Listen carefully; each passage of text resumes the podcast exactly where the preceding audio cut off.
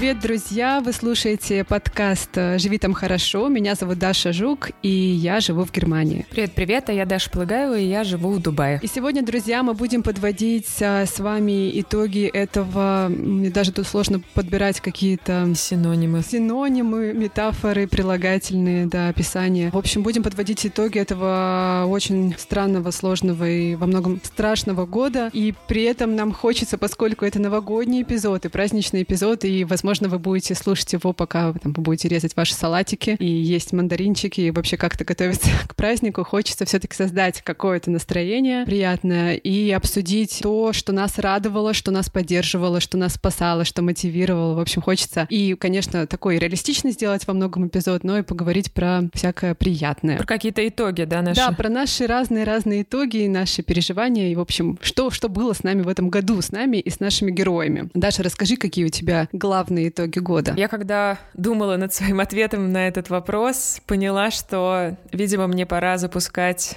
мамский подкаст, потому что очень большое количество тем у меня замыкается на ребенке. Наверное, это естественно, когда ребенок маленький, столько всего происходит. И главные итоги все равно связаны с моей дочкой Машей, которой скоро исполнится два года. И Маша на минуточку в этом году научилась ходить и говорить. Представляешь себе, вот мы у Маши спрашиваем, Маш, какие у тебя главные итоги? Ну, я научилась ходить и говорить. Нехило тогда. Вообще неплохо, да. Я вообще, когда Даша про этот свой главный итог года как мамы написала написала в наш подкастерский чат, я подумала, боже, как это вообще удивительно, что за два года можно родить человека, привести в этот мир новую жизнь, и этот человек на твоих глазах вдруг начнет ходить, начнет говорить и даже произносить слова как такие, как капучино и подкаст. Да, мы тут как-то, я сижу, пью кофе, я говорю, Маша показывает мою чашку, говорит кофе, я говорю кофе, она говорит капучино. Ни хрена себе. Уточняет. Да, это, конечно, очень круто и удивительно, на самом самом деле я чем старше становлюсь, а, тем больше удивляюсь тому, насколько вообще вот это появление нового человека — это прям какое-то чудо. Маш, скажи подкаст. Пока. Скажи «живи». Живи. Скажи «там». Хорошо. Хорошо. Я даже предупредила, что у меня сегодня какое-то очень философское настроение, будет много философских метафор, так что сорян. К концу выпуска все будут плакать. Да.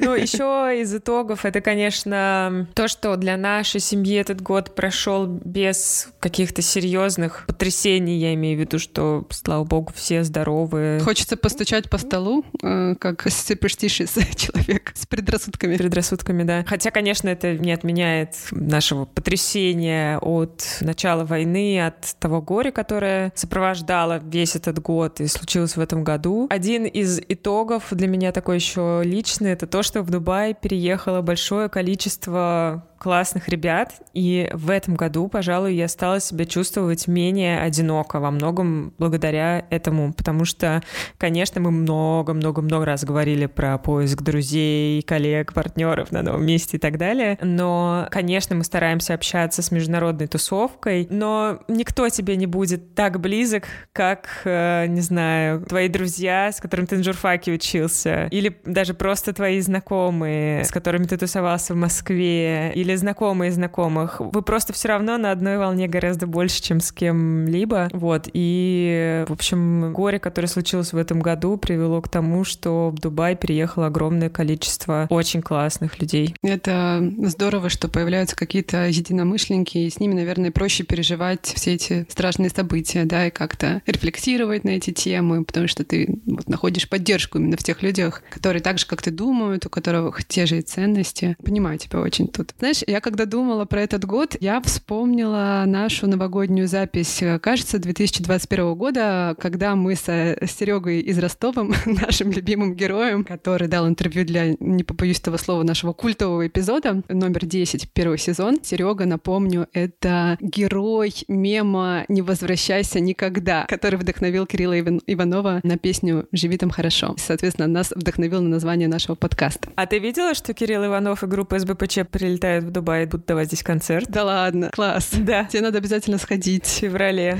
Надо сходить обязательно. Да, я планирую. Супер, взять автограф. И интервью. И интервью, да. В общем, про Серегу. Философия Сереги из Ростова заключалась в том, мы тогда подводили итоги первого такого пандемического года, он говорил про то, что начал ценить маленькие радости, начал ценить а, просто то, что он может быть рядом со своей мамой, со своими близкими, со своими друзьями. Он как раз тогда оказался в Ростове. Ну, вот такой вот буддийский его подход. И я очень с ним как-то солидарна с этим подходом. И на фоне катастрофы, которую мы наблюдаем, да, последние месяцы, мне кажется, что вот для многих из нас, и вот для меня, вот такие маленькие радости стали очень важными, стали моей опорой. Какие у тебя маленькие радости? У меня маленькие радости — это моя рутина, утренняя обязательная, которую я вот как раз начала делать, когда пандемия началась, потому что я искала в чем то поддержку, в какое-то заземление, и мы с тобой много говорили, как это важно в эмиграции. Для меня это стала йога утренняя, медитация, которую я каждый день практически делаю, и там я сейчас буду звучать как отлетевшая ведьма какая-то, наверное. Но это правда мне очень помогает. В общем, это такой инструмент ментальный на самом деле. Я даже не буду здесь говорить, что он какой-то духовный, он ментальный. Это такое 10-минутное упражнение для мозга, которое позволяет себе вспомнить вообще, зачем это все, для чего мы здесь есть и почему важно ценить то, что у тебя есть крыша над головой, что у тебя есть э, возможность работать, у тебя есть э, еда, у тебя есть близкие люди. И это самое главное, по сути. А что еще? Завтраки с э, поваром борща, героем рубрика «Повариха борща» моим мужем Филиппом. Какие-то наши поездки на природу, в горы, например, на выходные. Еще у нас были в этом году путешествия в наши любимые страны, в любимые города. И это, конечно, такой прям супер заряд эндорфинами и такая терапия красотой. Мы ездили в Италию на свадьбу моей кузины и встречались там с родственниками. Ездили в Испанию на свадьбу. То есть вот еще два таких классных события, которые были, да, в жизни наших друзей, мы их разделили это свадьбы. В общем, праздновали любовь, несмотря ни на что. Что еще? Еще для меня было важно заниматься моим новым проектом. И вообще, как и для тебя, Даш, наверное, вот какое-то дело, профессиональная какая-то занятость и самореализация — это такая тоже важная часть жизни и ощущение опоры какой-то. Это тебе дает в эмиграции, вообще какие-то сложные времена. И я запустила буквально вот в этом месяце новый подкаст, который, я надеюсь, станет частью проекта большого, наверное, надеюсь. Подкаст называется «Хорошая, плохая девочка», и это проект о том, как в России и вообще во многих других странах и культурах девочек э, воспитывают очень хорошими, воспитывают их по принципу «будь хорошей девочкой, и тогда будет тебе счастье». И к чему это потом приводит, да, и как это влияет на нас, э, на наше самоощущение, самооценку, на... и потом на разные сферы жизни, в том числе на личные отношения, на карьеру. И вот этот проект — это попытка создать такое здоровое пространство для женщин, где можно ломать эти паттерны и писать какие-то новые сценарии. Ну что, давай послушаем наших героев и их итоги года. Да, давай.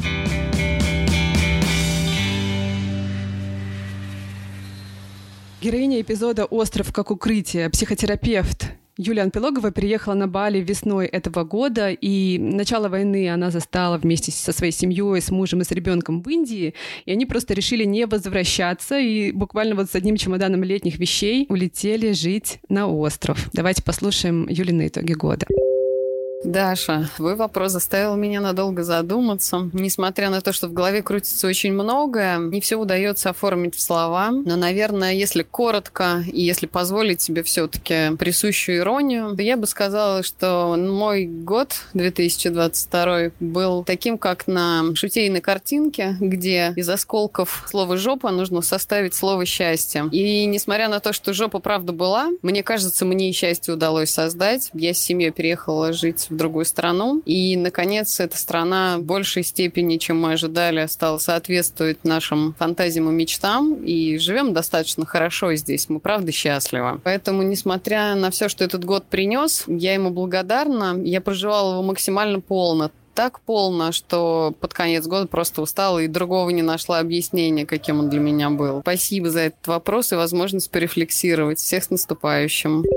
Ты знаешь, я поняла, что я за последнее время, я не могу вспомнить человека, который на сто процентов говорит, вот я переехал, жизнь у меня здесь хороша, я живу здесь хорошо, все супер. То есть для многих переезды в этом году были такими стрессовыми, что сложно было даже обратить внимание на что-то хорошее. На самом деле всегда в новой стране есть что-то хорошее. Как минимум, не знаю, на Бали климат. Или в Дубае тоже, знаешь, приятно, плюс 20 градусов сидеть в декабре. Может быть, еще что-то. Удобный город. Вот, но настолько сложно на это было обратить внимание, внимание многим в этом году, что очень круто, что Юля, как психотерапевт, может рефлексировать на эту тему и как-то осознать это. Это очень важно, мне кажется. Да, и вообще мне кажется, что во многом это вопрос фокуса, на что конкретно ты обращаешь внимание. Всегда можно сфокусироваться на негативном, потому что оно есть, и в этом году его было в разы больше, чем обычно. Но всегда есть что-то классное, что-то приятное, что-то, что делает тебя счастливым каждый день. Поэтому Юля тут как психотерапевт, она, конечно, умеет фокусироваться фокусироваться на хорошем. У меня, кстати, вот если говорить еще про, про хорошее, про такое неожиданное, в этом году случилось несколько таких интересных и классных э, встреч, знакомств, даже дружб, я бы сказала, за которые я очень благодарна. Причем самое смешное и интересное, что это все произошло онлайн. Никогда бы не подумала, что можно подружиться в Зуме. Но вот так э, получилось, что с Юлией Анпилоговой, еще с Дашей Белоглазовой, которая тоже приходила в гости в наш подкаст, мы познакомились, делая какие-то интервью для моих проектов, да, то есть это были рабочие встречи, но потом я в, и в Юле, и в Даше нашла единомышленниц, и вообще очень бы хотела встретиться с обеими. Надеюсь, я долечу как-нибудь до Юли на Бали, мы уже про это говорили, и до Даши в Грузию, в Тбилиси. Очень этого жду. Может быть, даже удастся это осуществить в 2023. Посмотрим. Даш, мне кажется, тебе нужно записывать вебинар на тему «Как искать друзей в Зуме». Это гениально, да. Надо об этом подумать. Даша Белоглазова, основательница проекта Юром, э, который я очень люблю, на который тоже подписана, она приходила к нам в весенний эпизод о том, как перепридумать себя, перепридумать свою карьеру в новой реальности. И у Даши тоже был такой очень насыщенный, сложный, но интересный год. Она съездила в большое путешествие по Бразилии, шесть недель каталась по разным городам, местам. И мы с Дашей часто созванивались и обсуждали обсуждали и наши проекты, и, и наши путешествия по Зуму. Это были такие важные для меня разговоры и встречи. И я попросила... Зум, дружочек. да, я попросила Дашу рассказать про то, каким для нее был этот год. Этот год, наверное, только какие-то одаренные люди год назад знали, где мы окажемся сейчас. Насколько эфемерными покажутся все наши иллюзии, мысли, планы, мечты, как это все трансформируется за максимально короткие сроки и как совершенно другие, кажется, какие-то забытые ценности выйдут на первый план. Для меня в этом плане этот год был очень важным напоминанием о том, том, как цены какие-то простые вещи на самом деле. Как э, ценно, когда ты жив, когда живы твои близкие, когда у тебя есть э, твоя любимая работа, в которой ты можешь реализовываться, когда у тебя за окнами не слышен звук взрывов, когда нет сирен, и и при этом, оглядываясь на весь прошлый год, я понимаю, что как бы кто-то, не будем показывать пальцем, не хотел, чтобы мы утратили веру в любовь, веру в то, что добро победит, веру в то, что мы можем устоять, мы можем с этим справиться, мы можем не потерять веру в себя и при этом повлиять как-то на ситуацию. Я сделала в этом году все, чтобы сохранить в себе это чувство. Это чувство, что я я могу, я достойна, я способна любить и быть полезной одновременно. Я за этот год успела доехать в Бразилию, вернуться из Бразилии, пересмотреть абсолютно просто, наверное, вверх дном даже перевернуть понимание собственного проекта и нашей работы на рынке и ценности проекта. Помимо Бразилии, помимо проекта были просто потрясающие вечера с экспатами в Тбилиси, которые мы организовывали, чтобы помочь всем адаптироваться к новому городу. У кого-то вообще не было здесь знакомых, друзей, работы.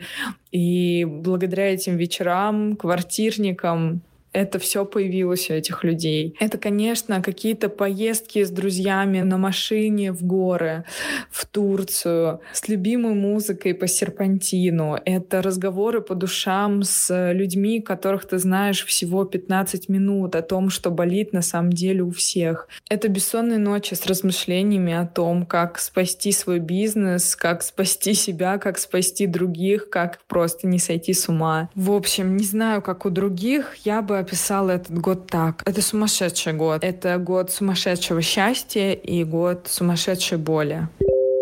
Ты знаешь, вот Даша говорила про какое-то перепридумывание своего проекта, про то, что она попыталась сделать его полезным. В этом году, учитывая новые обстоятельства и новые какие-то нужды людей, мне кажется, что у нас э, как-то ценность нашего подкаста тоже возросла на самом деле, потому что огромное количество людей покинуло свой дом. И раньше казалось, что у нас было совсем такое маленькое комьюнити, а сейчас у нас стало такое комьюнити побольше, потому что оказалось, что для всех, кто так неожиданно уехал, стали вдруг актуальными те темы, на которые мы говорили еще два года назад. И помнишь, очень часто, когда люди присылают нам вопрос там в Q&A, мы говорим, а, так мы сделали уже про это эпизод, послушайте, а вот про это мы тоже уже сделали.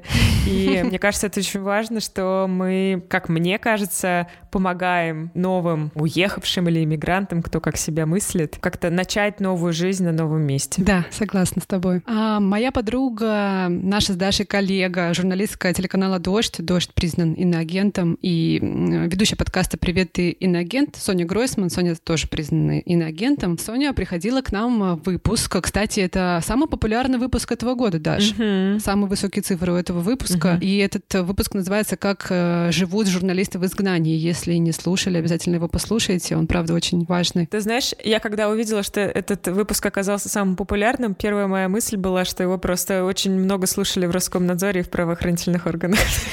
Я подумала, что его просто много слушали журналисты. Журналисты? Да. Окей. Ну ладно. Да. Для Sony это, конечно, вот помимо всего происходящего лично тоже год был очень непростой. Это закрытие телеканала «Дождь» в России, потом переезд э, с ребятами из телеканала «Дождь» э, в Турцию, а потом из Турции, из Стамбула в Тбилиси, а потом в Ригу. И теперь я даже не знаю, что будет дальше, но, судя по всему, телеканал «Дождь» и ребята с «Дождя» куда-то снова будут переезжать, потому что латвийский российские власти забрали лицензию телеканала. В общем, да, приключения и перемещения на этом не заканчиваются, но я очень горжусь Соней. Мне кажется, Сонька очень хорошо и, и держится, и вообще находит очень много смысла в своей работе. Ей дает это вот как раз такую личную опору. Давай послушаем Сонины итоги.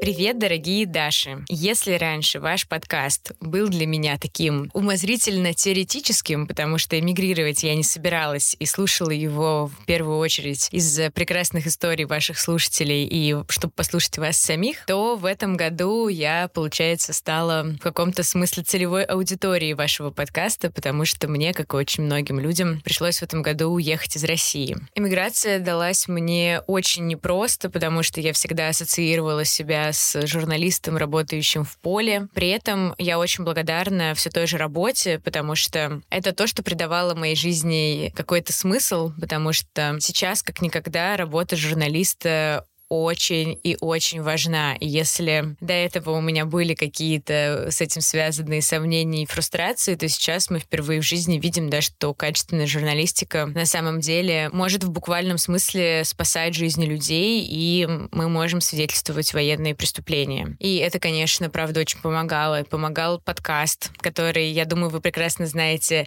насколько сильно помогает ощущение того, что ты не один, и мы с аудиторией на одной волне, и вот эта вот, наверное, история про людей и единомышленников, она ключевая за весь этот год, потому что мы все, кажется, несмотря на весь ад, происходящий вокруг, стали держаться чуть поближе и то, что меня вдохновляло в этом году больше всего, это люди. Это мои друзья, знакомые и совершенно незнакомые люди, которые занялись волонтерством и пытаются каким-то образом справляться с последствиями этой войны, и я со своей стороны, как могу, тоже в этом участвую. Это люди в России и за ее пределами выступающие против войны. И это, конечно, украинцы, которые очень-очень браво справляются в этом году. Я очень благодарна судьбе за то, что мои родители поддержали меня в том, что происходит будет мой молодой человек, потому что, наверное, было бы нереально сложно, если бы мы оказались бы с ними на разных волнах, да, по разные стороны баррикад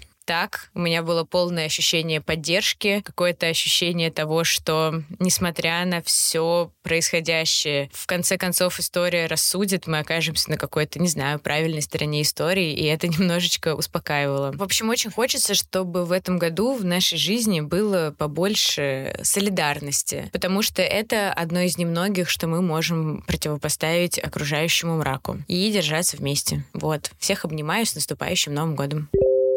Спасибо, Соня. Я подумала, когда слушала сообщение Сони, что насколько в этом году стали заметны люди, которые творят абсолютное зло. То есть раньше казалось, что они просто какие-то там фрики. Сейчас понятно, что люди совершают преступления, убивают других людей, и это просто катастрофа. Но настолько же, может быть, более отчетливо мы замечаем и ценим людей, которые просто остаются нормальными, которые делают классные, добрые вещи, помогают другим людям, которые не сдаются. И да, наверное, вот на этом контрасте очень важно ценить всех, кто нам близок. Ну и вообще в этом году человеческая жизнь, да, человеческие контакты, отношения стали настолько хрупкими, потому что еще на фоне конфликта стали семьи распадаться, а, друзья ссориться. И, конечно, именно вот в этот момент как-то еще больше начинаешь ценить те контакты, те связи, которые у тебя есть. Поэтому я, когда Соня сказала, что самое ценное, самое важное здесь для нее это были люди, я прям очень поняла, про что она, потому что я тоже без моих близких людей, без Филиппа, без моей семьи, без моих друзей, я не знаю, как я бы все это проживала. Так что спасибо вам, друзья. К вопросу о близких людях. К вопросу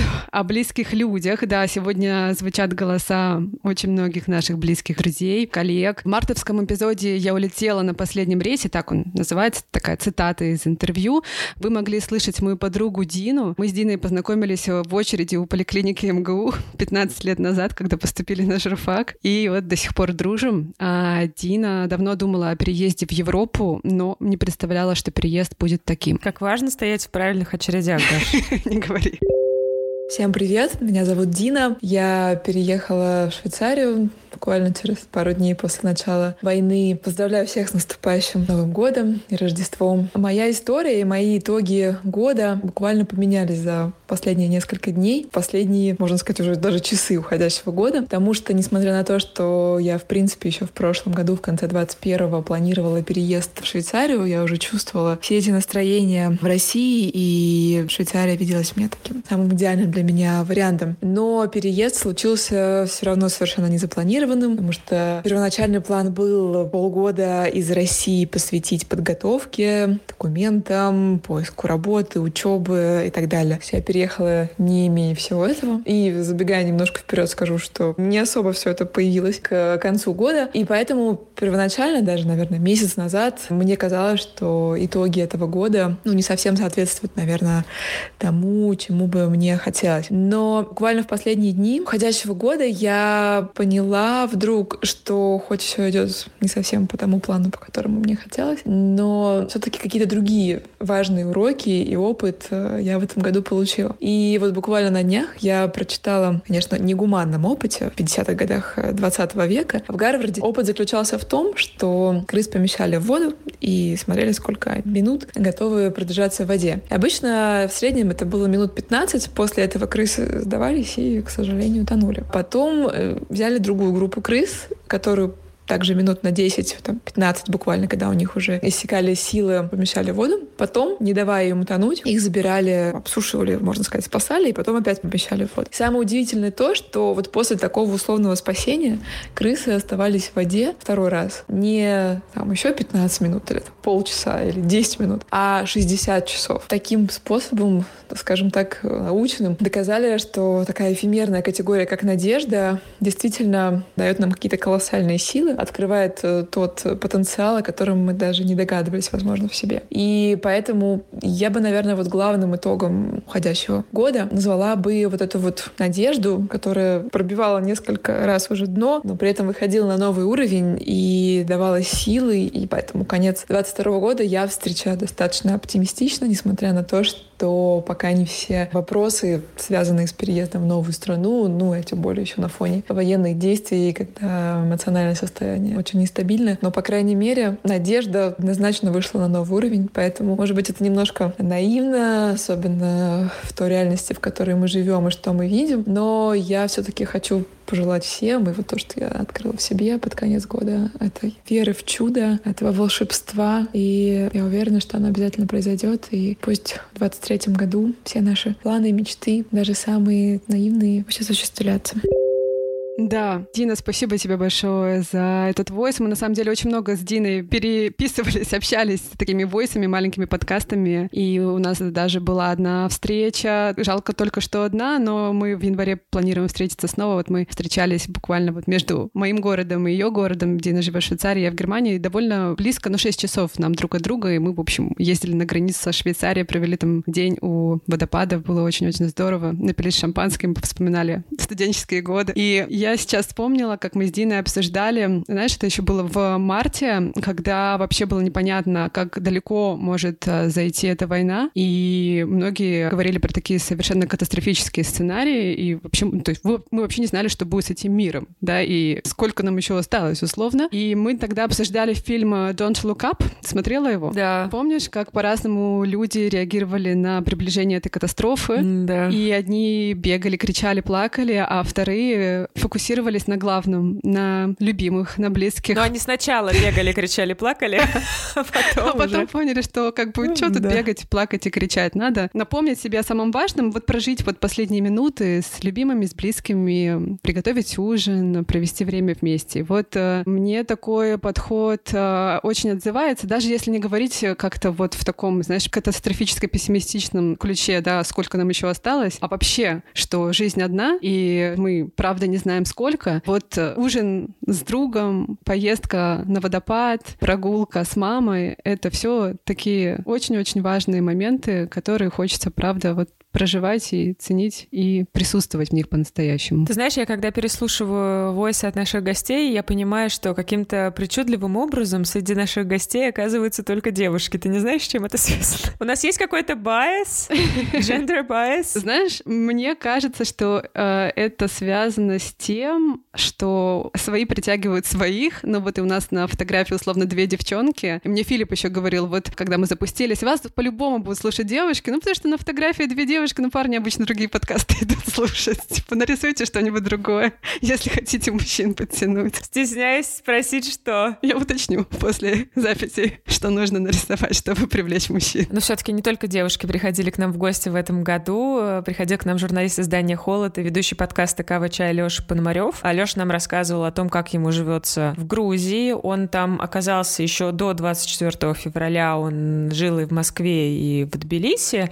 А после начала начала войны уже перебрался в Грузию окончательно. И так случилось, что совершенно недавно жизнь Лёши поменялась не знаю, надеюсь, ненадолго, надеюсь, эта ситуация разрешится. Лёша летел в Тбилиси, и его не пустили. К сожалению, мы знаем немало случаев, когда журналистов, вероятно, не только журналистов, не пускают угу. в Грузию, не объясняют никак причины. Вот то же самое произошло с Лёшей совершенно недавно. Лёша, передаем с Дашей тебе лучи нашей поддержки. Надеемся, что эта ситуация очень скоро разрешится. И вообще хотим вам, друзья, кстати, порекомендовать Лешин подкаст «Кавачай». И вообще Леша классный подкастер, он много делал разных э, проектов, а «Кавачай» такой супер важный, актуальный подкаст о том, что сейчас происходит в Украине, о войне, о России. Поэтому будем рады, если вы его послушаете.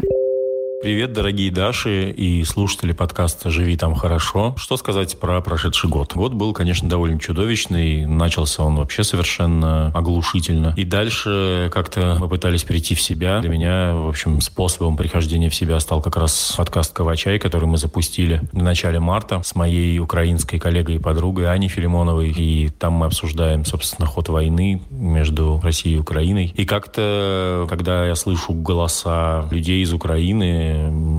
и наших каких-то гостей, и российских тоже, которые с нами на одной волне, и как-то, не знаю, разговоры с ними всегда успокаивают, и обычно я чувствую себя гораздо лучше после записи Кавачая, чем чувствовал до, хотя, конечно, местами накатывает усталость от вообще разговоров о войне и новостей. Каждое утро, когда ты просыпаешься и видишь очередной ракетный обстрел, очередные разбомбленные жилые дома, что-то еще, людей, сидящих без света, тепла и так далее. К концу года, конечно, как-то даже хотелось выйти на хэппи-энд, да, но к концу года на самом деле ситуация не стала проще. Например, Кавачай нам стало очень тяжело записывать, и он сейчас очень редко выходит. Начинали мы с того, что выходили почти каждый день, потом устали, потом как-то, ну, два-три раза в неделю. А сейчас, э, если мы выходим раз в неделю, то это уже большой успех, потому что в Киеве очень часто нет света и интернета, и нам очень сложно синхронизироваться и звать кого-то в гости, тем более. Вот, поэтому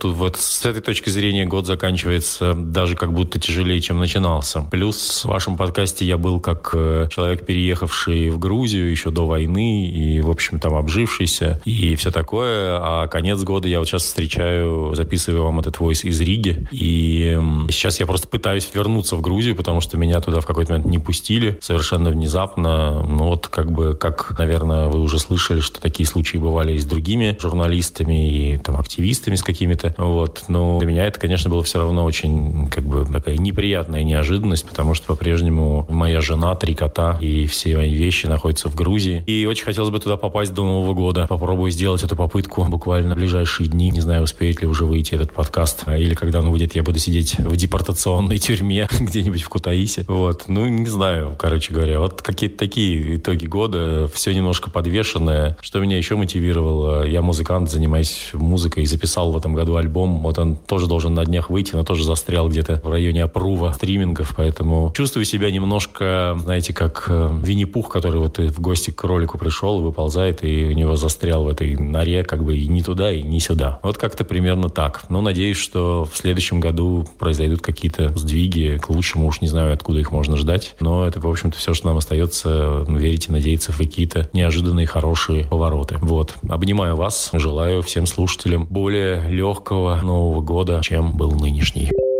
У меня очень короткий апдейт, но радостный для моего грустного войса, посланного тебе ранее. Меня все-таки впустили в Грузию благодаря божественному вмешательству какому-то, так что Новый год я буду встречать здесь, Сакартвелос Гаумарджос. К вопросу о других подкастерах. Я очень люблю наш выпуск с Машей Карнович-Влуа. Это подкастерка, авторка подкаста «Никакого правильно». И Маша рассказывала нам о своих скитаниях в первой половине этого года, а во второй половине года ее скитания наконец-то завершились, и Маша с семьей переехала в Словению. И хотя она нам рассказывает о том, какая это классная страна, и как ей там комфортно, как ей близкие ценности этого государства, в Инстаграме Маша много пишет о том, как на самом деле нелегко ей дается этот переезд, и это совершенно совершенно понятно. Все, кому пришлось сорваться и оказаться в другой стране, адаптация дается, конечно, нелегко в этом году. Это был э, адский тяжелый год. Мне кажется, как и для всех, как минимум для всех, кого я знаю, это был разрушительный, ужасный, очень сложный год. Вместе с тем, это год каких-то невероятных и не в самом плохом смысле этого слова перемен. Я не знаю, что из этого получится в будущем. Пока, наверное, никто не знает. Но я точно могу сказать, что в последнее время я задумываюсь о том, что мы можем видеть свет даже во тьме. Не в том смысле, что хватит ныть и можно увидеть что-то позитивное даже в ужасном. Нет, боже упаси, это совершенно не соответствует ни моей э, персональной идеологии, ни философии нашего проекта, но в том смысле, что если получается вдруг заметить, что с тобой происходит что-то хотя бы неплохое, не обязательно даже хорошее, а просто неплохое, если удается это заметить, почувствовать в этот момент какой-то маленький укол счастья, то это огромная удача. И мне кажется, что этой удачей надо обязательно пользоваться, чувствовать эти укольчики, замечать их, быть в них и мне кажется очень важным работать с чувством вины, которое в этот момент может возникать, потому что это некоторая социальная установка, которая мне не просто не близка, а она очень меня мучает, и мне кажется, она приносит очень много горя большому количеству людей. Это установка, что всегда есть кто-то, кому хуже, чем тебе, а значит, по большому счету, ты не можешь толком не радоваться, не горевать, потому что всегда есть кто-то, кому хуже, чем тебе. Я очень спорю с этой установкой и считаю, что и горевать, и радоваться нужно сложно тогда, когда это происходит, когда это получается, когда это на тебя сваливается, а не тогда, когда кто-то, возьмем это в кавычки, разрешит. Меня поддерживала, конечно же, моя семья в первую очередь. Наверное, мы все друг за друга держимся, несмотря на все сложности, которые идут вместе с поддержкой других людей, которым тяжело это еще и то, что спасает, по большому счету. Поэтому на первое место я точно совершенно ставлю семью. На второе место я точно совершенно ставлю терапию и мои дополнительные усилия к терапии. В частности, простите за набившую оскомину идею, но это практики осознанности, которые помогли мне не поехать кукушечкой окончательно за это время. Ну и не могу не сказать, что мы переехали в какую-то очень-очень-очень классную страну, которую я уже очень сильно люблю, которой я восхищаюсь, которой я рада быть каждый день. И, конечно, этого не случилось бы, если бы не этот адский контекст этого адского года. Поэтому Этому сложно быть благодарным, потому что ну, от контекста невозможно отделаться, потому что невозможно не думать, что это все идет рука об руку со смертями, э, разрушениями, горем, страхом, полной неопределенностью будущего. Об этом нельзя не думать. Но вместе с тем я не могу не думать о том, что я оказалась в каком-то месте, в котором мне невероятно хорошо, и я хочу продолжать здесь жить. И это стоило очень больших усилий, но мы это сделали. Я страшно нам благодарна. Мне, моему моему мужу и даже нашему четырехлетнему сыну, который в этом во всем оказался и как-то справляется, как может. Я очень благодарна, что мы живы, что мы в безопасности. И, несмотря ни на что, я надеюсь, что наступающий год не размажет нас окончательно, а может быть даже наоборот и несет с собой что-то хорошее. Обнимаю. Даша, я тебе предупредила вначале, что у меня философское настроение, и мне хочется поделиться одной философской притчей, которую мы случайно услышали с Филиппом вчера. Мы ездили смотреть средневековый рынок, средневековую ярмарку, которая находится в Эслингене. Это такой самый старый немецкий рыночек рождественский. И там на этой ярмарке было очень много разных выступлений артистов, всяких шоу, а, жонглеров, комедиантов. И был такой прикольный очень дяденька из Уэльса. Он как это по-русски, комедиант? Стендап-комик, да, стендапер. Стендапер. Он такой стендап-комик и жонглер, и такой клоун немножко, и он развлекал детей, но чувствовалось, что вообще-то это шоу не для детей, а для взрослых, потому что он очень много всяких там каких-то политических шуточек рассказывал. В общем, такой забавный дядька. Немножко как South Park, да? Да, немножко South Park, немножко про Китай, про свободу Тайваня, немножко про нефть, про газ. А потом он вдруг в конце встал на сцену, обратив на себя внимание, вот так прям вот возвав к людям, чтобы они на него посмотрели, видимо, ему захотелось прям что-то сказать взрослым и, и детям, и он начал рассказывать такую историю, притчу про реку и пустыню. Была, жила красивая, большая, полноводная река, она протекала в горах, и было ей очень хорошо жить в горах, но Однажды река заметила, что воды ее вдруг закончились, осушились, ее не стало, потому что она обнаружила себя в пустыне. ей стало очень плохо и одиноко. Почему она вдруг оказалась в пустыне? Как так? Она вообще-то хочет жить в горах, и вообще она не хочет заканчиваться, она хочет течь дальше. И пустыня заметила, что ей очень плохо, и говорит ей, река, типа, что ты так грустишь, что с тобой случилось, как тебе помочь? Вот река говорит, я не хочу заканчиваться, вообще-то я тут жила так классно, а тут какая-то пустыня, я не хочу тут жить жить. Это притча про тех, кто переехал в Дубай, но не хотел этого? Ты можешь по-разному, да. Ее можно по-разному интерпретировать, вот дубайчане, видимо, так. Вот. Ну и пустыня говорит, слушай, ну, река, ты не горюй, давай я тебе помогу. Посмотри на ситуацию по-другому. Смотри, тут светит яркое солнце, есть небо. И вообще-то, если ты отпустишь ситуацию и позволишь солнцу греть тебя дальше, то твои воды превратятся в тучку, в облако, и весь ветер перенесет эту тучку и облако в другое пространство, и ты прольешься дождем где-нибудь в лугах, в лесу и станешь снова рекой. Поэтому не переживай. А вообще-то мы не статичны, мы не стабильны. Жизнь и обстоятельства могут измениться, но это не конец. И обязательно все будет, если ты как-то найдешь способ, то ты сумеешь выжить в этих обстоятельствах. И он обратился к толпе и сказал, друзья, мы вообще-то все меняемся, мир сейчас очень сложный, и я вот призываю вас не бояться этих изменений. Я потом подумала, что вообще-то это классная притча для нашего подкаста про иммиграцию, потому что многие столкнулись как-то в этом году с какой-то пустыней, с невозможностью жить в том пространстве, в котором они жили, но согласившись на перемены, оказались в других странах, в других местах, и теперь вот как эта река превратились в тучки и могут теперь пролиться дождем, пролиться дождем. В скобочках признаны на агентом. Признанных иноагентом, да. Могут пролиться дождем в Риге, в Тбилиси, в Амстердаме, на Бали и в разных других странах, и жить там хорошо. Так что, друзья, мы желаем вам в этом году провести уходящие дни этого года хорошо в кругу ваших близких, ваших друзей, вашей семьи. Отпразднуйте Рождество и Новый год так, как вы хотите. Мы очень рады, что вы были с нами. Вы нам давали очень много поддержки. Надеюсь, это взаимно. И услышимся в следующем году. Я хочу сказать всем спасибо, и что мы обязательно в следующем году, несмотря ни на что, вернемся. Готовим несколько эпичных тем, которые мне очень нравятся. Ура! С Рождеством, с Новым годом! Пока-пока, друзья. Пока-пока. Живите там хорошо. thank you